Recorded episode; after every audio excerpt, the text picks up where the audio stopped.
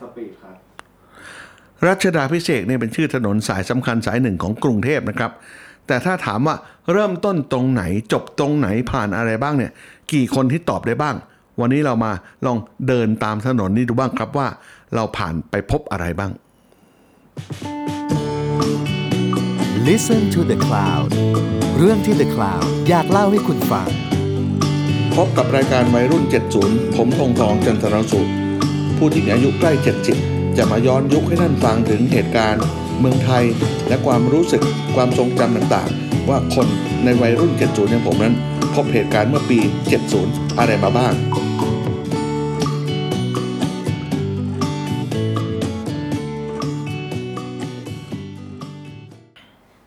อาจารย์คะวันนี้วันที่เก้ามิถุนายนอาจารย์บอกว่าเป็นวันนี้เป็นวันพิเศษอะไรนะคะสำหรับผมแล้วนะครับในช่วงชีวิตของผมหลายสิบปีที่ผ่านมาวันที่เก้ามิถุนายนมีความหมายพิเศษเพราะเป็นวันเริ่มต้นรัชกาลที่เก้านะครับซึ่งเสวยราชสมบัติเมื่อวันที่เก้ามิถุนายนสองพันสี่ร้อยแปดสิบเก้านะครับหลายท่านคงจำได้ว่าเมื่อทรงครองราชย์ครบหกสิบปีปีสองพันห้าร้อยสี่สิบเก้าเราจะมีการเฉลิมฉลองใหญ่ที่มีพระเจ้าแผ่นดินจากต่างประเทศหรือผู้แทนพระองค์มาเป็นงานซึ่งอยู่ในความทรงจำของเราจำนวนมากแต่วันนี้ผมจะไม่จะไม่ถอยไปเพียงแค่สองพันสี่ร้อยสี่สิบเก้าผมชวนท่านถอยไปไกลกว่านั้นเลยครับแต่ก็ไม่ไกลถึงสองพันสี่ร้อยแปดสิบเก้าซึ่งผมเกิดไม่ทันนะผมจะถอยไปที่ปีหนึ่งปีไหนสองพันหนึ่งร้อยสิบสี่ครับผม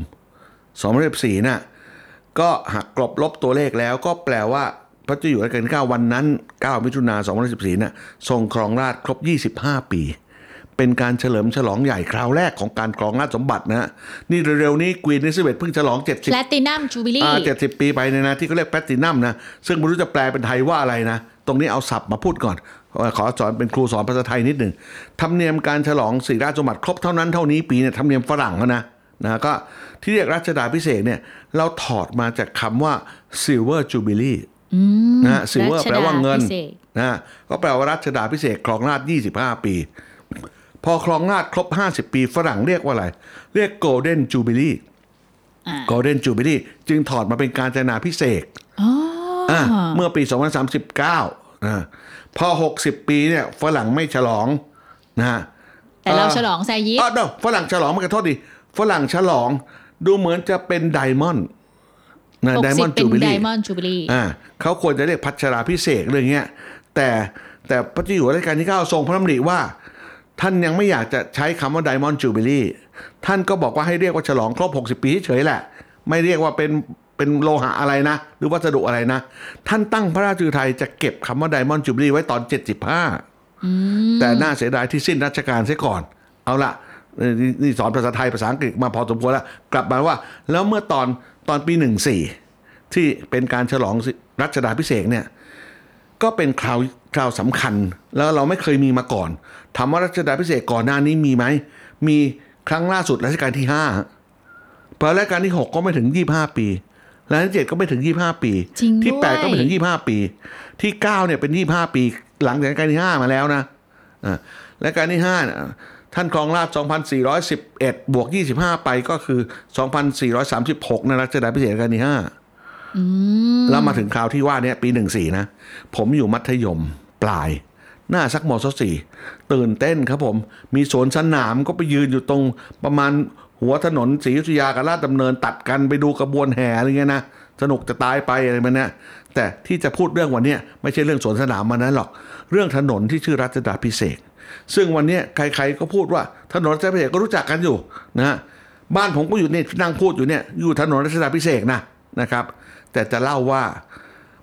มันเรื่องอะไรกันยังไงถนนรัชดาภิเษกทำไมถึงชื่อนี้นะฮะในโอกาสสำคัญคราวนะรัฐบาลในเวลานั้นจอมพลถนอมกิติขจรเป็นนายกรัฐมนตรี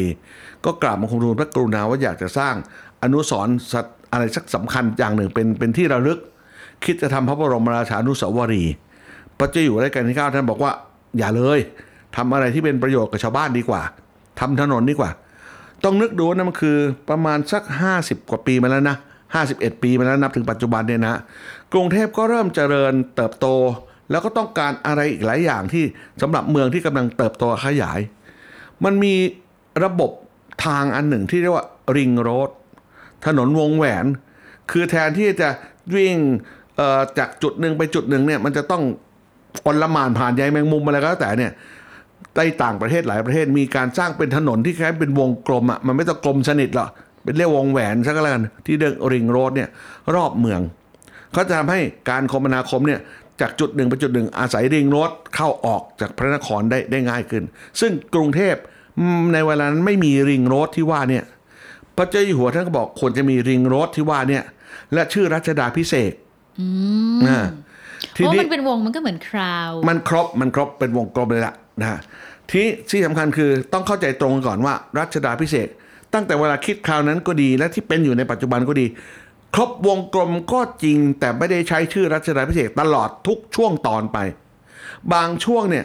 สวมทับเข้าไปกับถนนที่มีมาแต่เดิมแล้วก็นับอยู่ในวงแหวนนี้ด้วยแต่ไม่ได้เปลี่ยนชื่อถนนนั้นให้มันกลายเป็นชื่อรัชดาภิเษกตลอดทั้งถนนเพราะฉะนั้นเวลาในคนก็จะงงงว่าถนนรัชดาภิเษกหน้าบ้านผมที่ลาดพร้าวเนี่ยมันเป็นญาติอะไรกับถนนรัชดาภิเษกที่ท่าพระอ๋อมันเป็นตอนๆเพราะมันไม่เห็นมันไม่มันไม่เห็นจะเชื่อมถึงกันเลยใช่ค่ะเป็นคนละท่อนคนละเรื่องกันเลยนะใช่ค่ะเนี่ยมันงงงตรงเนี้ยขึ้นต้นว่าอ่ะถ้าลองไล่พื้นที่ดูนะฮะวันนั้นเนี่ยผมจำไม่ได้น่าจะวันที่เก้าหรือที่แปดมิถุนายนปีนั้นล่ะนะน่าจะอาจจะอาจจะวันที่แปดนะเดาว่านะบวกลบนิดหน่อยพระเจ้าอยู่หัวเนี่ยเสด็จพระเนินไปที่หว่างศิลาฤกษ์ที่วันนั้นเป็นสามแยกสามแยกที่ว่าเนี่ยคือถนนที่ถ้ามาจากฝั่งทนข้ามสะพานกรุงเทพมามาทางฝั่งพระนครนะมุ่งตรงมาแล้วเนี่ยมันจะชนเข้าถนนเจริญกรุงถ้าขวามือมันจะถนนตกซ้ายมือเนี่ยมาทางวัดสุทธิมาไหนตะไหนทั้งเจริญกรุงเนี่ยนะมันเป็นสามแยกข่าวนั้นเป็นสามแยกทรงวางศิลาฤกษ์ที่นั่นนะเวลาดูมันจะมีหมุดหมายมีซุ้มอะไรเล็กๆหน่อยที่ที่เป็นตำแหน่งที่บอกว่าเป็นจุดเริ่มต้นของรัชดาภิเษกที่ว่าเนี่ยนะแล้วก็เลยตัดถนนใหม่ถนนใหม่ที่ว่าเนี่ยเวลาเนี่ยตรงท่อนนั้นน่ะท่อนท่อนแรกที่ตัดใหม่เนี่ยไม่ได้ชื่อรัชดาภิเษกบัดนี้ชื่อพระรามสามเรียบแม่น้ำเจ้าพระยาไปนะครับที่มันลอดใต้สะพานพระรามเก้านะที่สะพานขึงสะพานแขวนนะแล้วก็มาเรื่อยๆนะเรียบแม่น้ำเจ้าพระยามาเรียกพระรามสามนะมาจนถึงประมาณคลองเตยล่ะอ่ะพอผ่านคลองเตยมาแล้วคราวนี้แปลงโฉมเป็นรัชดาภิเษกแล้วล่ะเราก็จะพบว่าถนนรัชดาภิเษกเริ่มแถวๆนั้นล่ะแล้วก็มาผ่านหน้าศูนย์ประชุมศิริกิติ์นะฮะเห็นไหมเราก็จะถนนตรงนั้นชื่อรัชดาภิเษกแล้วศูนย์ประชุมที่อยู่ถนนรัชดาภิเษกนะพอวิ่งไปหน่อยนึงก็มาชนที่ปัจจุบันเรียกสี่แยกอโศกปัจจุบันเรียกสี่แยกอโศกนะมีรถไฟฟ้ารถใต้ดินอยู่ตรงนั้นเลยนะขอบอกว่าในสมัยผมเนี่ยนะตอนโน้นเนี่ยนะมันไม่ใช่สี่แยกมันเป็นแค่สามแยกมันเป็นสามแยกที่ถนนสุขุมวิทออกมาจากเพลินจิตมุ่งหน้าจะไปวัดธาตุทองนะฮะมาถึงตรงนั้นซ้ายมือเข้าไปมันก็จะเป็นถนนอโศกมนตรีพอรัชดาภิเษกตัดใหม่ที่ว่ามาจากศูนย์ประชุมเนี่ยมาชนเป้งเข้ามันเกิดกลายเป็นสี่แยกขึ้นมาและสี่แยกตรงเนี้ยมันก็จะทำให้ถนนเพลกเปลี่ยนชื่ออีกแล้วที่อุตสาห์ชื่อรัชดาภิเษกมาท่อนนึงจากคลองเตยมานะผ่านหน้าศูนย์ประชุมมาถึงสี่แยกนี้เปลี่ยนชื่อกับเป็นอโศกมนตรี ไม่มีรัชดาภิเษกหายไปแต่ตรงนี้ยังเหลือร่องรอยน่าสนใจนะถ้าไปเดินเล่นดูนะซอยแถวๆนั้นนะต้องนึกดูว่ามันจะมีบางซอยผมจำเลขซอยไม่ได้ประมาณสิบด้านด้านด้านด้านที่มาจากทางด้านด้านด้านศูนย์ประชุมเนี่ยมันจะเป็นเลขเลขคู่ของถนนสุขุมวิทใช่ไหมซอยสิบหกซอยสิบแปดแถวนั้นนะเบอร์อลหม่านมากเลยเพราะเดิมเนี่ยมันมีซอยเข้าไปจริงๆซอยบางซอยถูกถนนรัชดาภิเษกทับลงไปเลยอ๋อหายไปเลยทั้งซอยหายไปหายไปครึ่งซอยบางทีไปโผล่กลางทางอีกทีนึงประมาณเนี้ยเลขแถวนั้นจึงงงๆว่าเลขมันหายไปฮะถ้าเรียงเลขมันอาจจะมีสิบหกแล้วอยู่ดีมันก็กลายเป็นสิบแปดแล้วกลายเป็นยี่สิบสองขึ้นมาหรืออะไรเงี้ยเลขมันอลหม่านมากแถวนั้นเพราะถูกถนนใหม่ทับไปอืมอ่ะคราวนี้ก็จะมีอโศกมนตรีอโศกก็มาหาเพชรบุรีอ่าเอามาหาเพชรบุรีนะมีถนนอโศกดินแดงที่มันชื่ออโศกดินแดงอยู่นะนะเพราะมันคือจากแยกอโศกเพชรบุรีที่มาตรงแยกเยาวหันตรงเนี้ยยังเป็นอโศกเพชรบุรีอยู่นะเพราะมันมันคือมันมาจากดินแดงเดิมอ่ะเท้าซ้ายตรงเยาวหันไปดินแดงพอผ่านเยาวหันมาผมก็เรียกเขาเยาวหันเรื่อยนะเอาแบบคนแก่ก็แล้วกันนะแถวแถวเซ็นทรัลพระรามเก้าอย่างเงี้ยนะก็จะกลายเป็นรัชดาภิเษกอีกแล้วครับรัชดาภิเษกท่อนที่สามแล้วมั้งอะไรเงี้ยนะโผล่อีกรอบแล้วคราวนี้ก็วิ่งยาวมาเลยครับ รัชชัยพระเอกวิ่งยาวมาเรื่อยผ่านหน้าบ้านผมเนี่ยนะหน้าศาลอาญาเนี่ยนะครับก็รัชชัยพระเอกไปเรื่อยๆนะนะผ่านรัชโยธินยังเป็นรัชชัยพระเอกอยู่นะวิ่งไปวิ่งมาพอขึ้นสะพานพระรามเจ็ดขึ้นสะพานพระรามเจ็ดไปนะไม่มีรัชดาพิเศษกลายเป็นจรัญสนิทวงศ์มันกลายเป็นจรัญสนิทย้อนกลับมาแล้วมันกลายเป็นจรัญสนิทวงศ์แล้วมันก็ไปเรื่อยๆนะผ่านยาวมากเลยตรงเนี้ยผ่านไฟฉายใช่ไหมสามแยกสี่แยกไฟฉายเลยนะแล้วไปถึงท่าพระใช่ค่ะพอถึงบ้านแล้วถึงบ้านท่าพระเนี่ยมันมันตัดกับมันตัดกับมันเพราะเดิมมันมีถนนอะไรก็ไม่รู้นะไปจากไฟฉายไปท่าพระเนี่ยนะมันชนกับมันชนกับเพชรเกษมเดิมเป็นสามแยกอยู่เหมือนกันตรงนั้นเคยเป็นสามแยกบัดเนี่ยตัดทะลุกลายเป็นรัชดาภิเษกใหม่ขึ้นมาไอ้ตรงสี่แยกท่าพระใช่ครับผมเดิมมันเป็นสามแยกกลายเป็นสี่แยกขึ้นมาทะลุวิ่งไปรัชกลายเป็นรัชดาภิเษกใหม่ละวิ่งไปขึ้นสะพานกรุงเทพแล้วก็กลับไปชนพระรามสองไอ้ชนพระรามสามครบวงรอบแล้วฮะ เหนื่อยไหมล่ะชีวิตเนี่ยกว่าจะหาเจอว่ามันเกิดอะไรขึ้นแล้วมาเป็นตอนๆใช่คนถ้าถ้าเราไม่ได้สังเกตไม่ได้รู้สึกอะไรนะฮะก็ไม่ได้รู้สึกเลยว่ามันจะเป็นวงแหวนได้ยังไงและที่พูดลอยลมหมอรัชดาภิเษกเป็นถนนวงแหวนจริงตรงไหนเหรอก็ไม่เห็นเพราะไม่ไม่ได้ถนนที่ว่านี้ไม่ได้ชื่อรัชดาภิเษกเท่านั้นมันเปลี่ยนชื่อไปเป็นท่อนๆเป็นพระรามสามใช่บ้างเป็นจรัญสนิทวงศ์ใช่บ้างเป็นอโศกมนตรีใช่บ้างได้ทะลุทะลวงสามแยกให้กลายเป็นสี่แยกขึ้นมาสามสี่อันอย่างที่ว่าเนี่ยแต่แบบที่ว่าเนี่ยเมืองมันก็เปลี่ยนจากเหตุการณ์ที่ว่าเนี่ยเมืองก็เปลี่ยนเช่นบ้านผมเดิมอยู่สุขุมวิทอยู่สุขุมวิทสี่สิบนะฮะซอยบ้านกล้วยใต้ใกล้ๆกับกล้วยน้ำไทยสี่สิบสองอะไรนะฮะ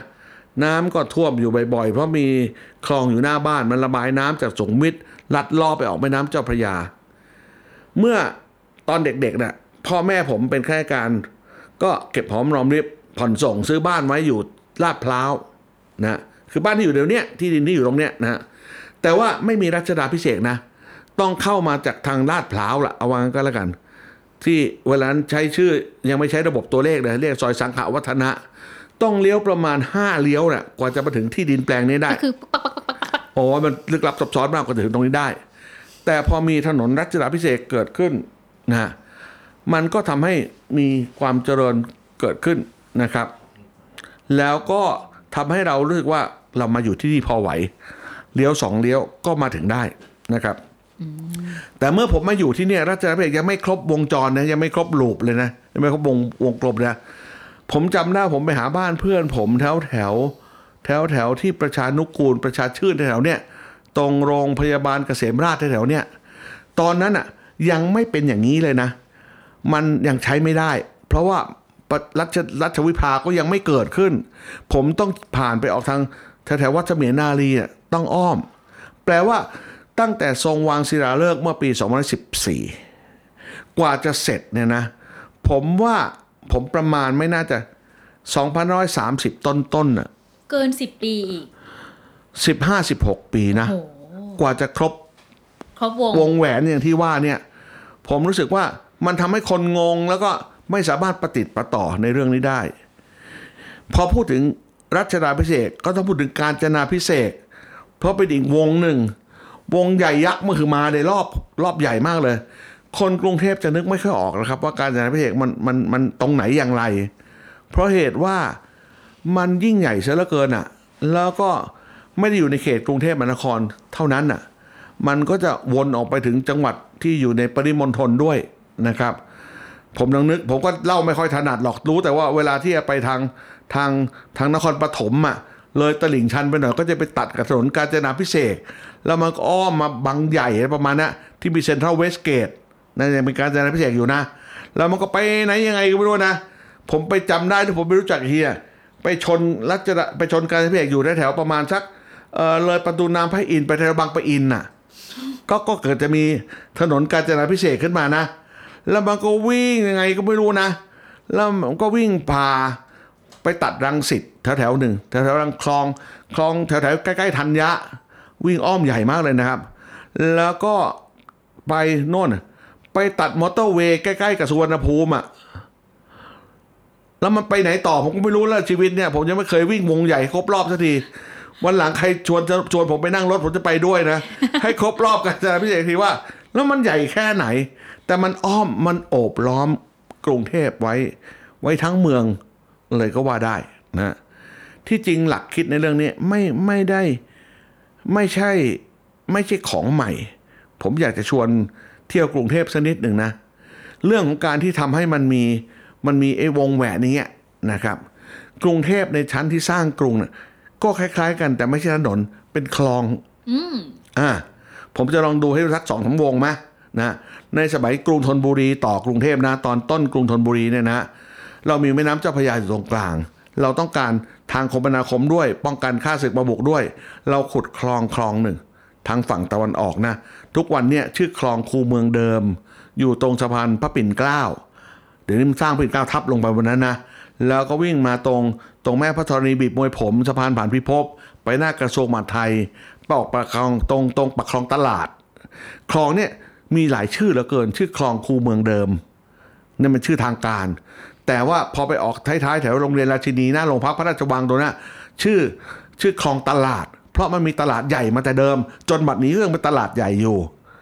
แต่ถ้าหากว่าอยู่แถวๆหน้าโรงละครแห่งชาติตรงเชิงสะพานปิ่นเกล้าคลองเนี่ยเคยชื่อคลองโรงไหม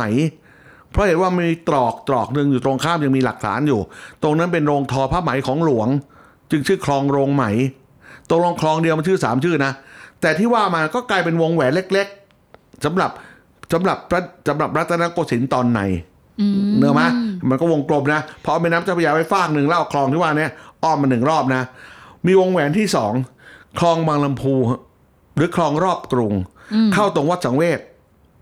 นะแล้วก็มาหน้ามาตรงร้านข้าวต้มหน้าวัดบวรนะยังมีกำแพงเมืองอยู่เลยนะนะครับไปตรงป้อมมหาการนะตรงภูเขาทองไปผ่านหน้าประตูผีแวะกินก๋วยเตี๋ยวเจ๊ไฝซะหน่อยนะแล้วก็ไปต่อมันก็จะไปเรื่อยๆนะครับไปออกน้ำเจ้าพระยารอบนี่เป็นวงแหวนที่สองนะซึ่งอันเนี้ยชื่อเดียวกันถูกไหมคะชื่อคลองรอบกรุงชื่อคลองรอบกรุงบางทีชื่อโอ่งอ่างอ่าอ่ามีชื่ออีกชื่อด้วยชื่อคลองอ่างนะนี่คือรายการที่หนึ่งทำวงแหวนที่สองนะวงแหวนที่หนึ่งพระเจ้ากรุงธนนะมีวงแหวนที่สามอยู่ไหนคลองพดุงกรุงเกษมอ่าเพราะขยายเมืองออกมาก็เข้าตรงเทเวศนะผ่านมาหน้าวัดมกุฏวัดสมนัสนะผ่านสะพานขาวโบเบมาสะพานกษัตริย์ศึกวัดเทพศิรินนะแล้วก็ไปออกแม่น้ำเจ้าพระยาตรงประมาณร้อยเอ่ออะไรเอ่อโรงแรมรอยัลคิดเชอราตันอ่าอ่ะนี่แหละนี่เป็นรอบที่สามมันไม่แตกต่างกับริงโรดที่เราพูดมาเลยนะครับ เพียงแต่วิธีวิธีสัญจรของคนเราเปลี่ยนไปแทนที่จะใช้ใช้เรือแพเป็นยานพาหนะมันเปลี่ยนไปเป็นเปลี่ยนไปเป็นรถยนต์นะฮะอ๋อตรงนี้แถมนิดนึงถ้าและระหว่างคลองที่หนึ่งคลองที่สองสมมุติระหว่างวงแหวนที่หนึ่งที่สองที่สามเนี่ยนะถ้าเราไม่มีไม่มีอะไรที่เป็นเชื่อมให้พายเรือไปมาหากันได้มันคงลำบากคนมากเลยเพราะต้องพายเรือออกไปน้ำเจ้าพระยาแล้วไปเลี้ยวเข้าปากคลองไปทีหนึ่งจึงต้องมีคลองเชื่อมเช่นระหว่างไอ้คลองวงแหวนที่หนึ่งนะที่ชื่อคลองคูเมืองเดิมกับคลองรอบกรุงหรือคลองบางลำพูเนี่ยนะมันก็จะมีมีคลองเชื่อมอยู่เขาเรียกคลองหลอดที่หลอดเนี่ยเพราะมันเป็นหลอดเล็กๆมันเป็นคลองเล็กเดี๋ยวนี้ยังเหลือร่องรอยอยู่ไปเดินดูก็ได้มีหลอดวัดราชนัดดาอันหนึ่งก็หลอดวัดราชวพิตรมันชื่อคลองหลอดวัดราชนัดดาแปลว่าคลองนั้นมันอยู่ข้างวัดราชนัดดาอันหนึ่งกับคลองหลอดวัดราชวพิตรซึ่งหลอดนี้มันก็เชื่อมอ่าและระหว่างคลองรอบกรุงซึ่งเป็นวงแหวนที่สองกับวงแหวนที่สามกับกับกับเอ่อพดุงกรุงเกษมเนี่ยนะฮะมันก็มีมีคลองเชื่อมเหมือนกันแต่ปัจจุบันไม่ค่อยเห็นมันถูกถมมาเยอะแล้วล่ะผมเข้าใจจะมีอยู่ตรงประมาณข้างวัดสะเกษอันนึงแล้วข้างวัดโสมนัสอีกอันนึงอ่าเดี๋ยวนี้ก็ก็หายไปละมันกลายเป็นกลายเป็นคลองหรือคลองถมวัดโสมนัสในบุญหายสุดท้ายคลองหายไปละแต่ทั้งหมดเนี่ยคือคือเรื่องของการการจราจรการสัญจรซึ่งเปลี่ยนไปตามยุคสมัยนะครับไอตอนเขาขุดคลองสามคลองแรกผมเกิดไม่ทันอะแต่ผมเนี่ยทันนะในการทำวงแหวนที่เป็นถนนแล้วมันก็ทำให้บ้านเมืองมันเปลี่ยนแปลงไป ร้านรวงต่างๆมันก็เปลี่ยนแปลงไปนะฮะการคมนาคมอะไรทั้งหลายแม้จนทุกวันนี้เราจะพบว่ารถใต้ดินซึ่งเป็นรถรถที่เราใช้กันมากพอสมควรเนี่ยเส้นทางจำนวนไม่น้อยมันอยู่ข้างใต้รัชดาภิเษกนะไอ้แนวที่เราว่าเนี่ยเออเพราะมันมันมันเป็นวงขอบของความเจริญของบ้านเมืองของเราพอพูดถึงเรื่องไอ้ถนนอย่างนี้ขึ้นมาในวันที่เก้ามิถุนายนอย่างเงี้ยผมก็ทำให้ผมเป็นโอกาสที่จะนึกถึงความทรงจำในในกาลครั้งหนึ่งที่บ้านเมืองเรากำลังเริ่มเติบโตขึ้นวันนี้ก็มาเล่าให้คนทั้งหลายได้ฟังฮะว่าอะไรคือถนนรัชดาภิเษกอะไรคือกาญจนาภิเษกแล้วมันสัมพันธ์กับชีวิตของผมมาอย่างไรบ้างครับผมขอบคุณมากค่ะอาจารย์วันนี้ได้รู้อย่างนึงนะคะคือบ้านเราถนนเส้นเดียวกันค่ะอ๋อแต่ไม่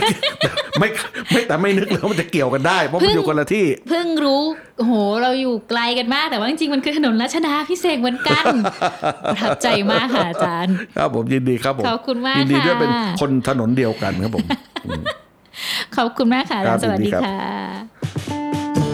ติดตามเรื่องราวดีๆและรายการอื่นๆจาก The Cloud ได้ที่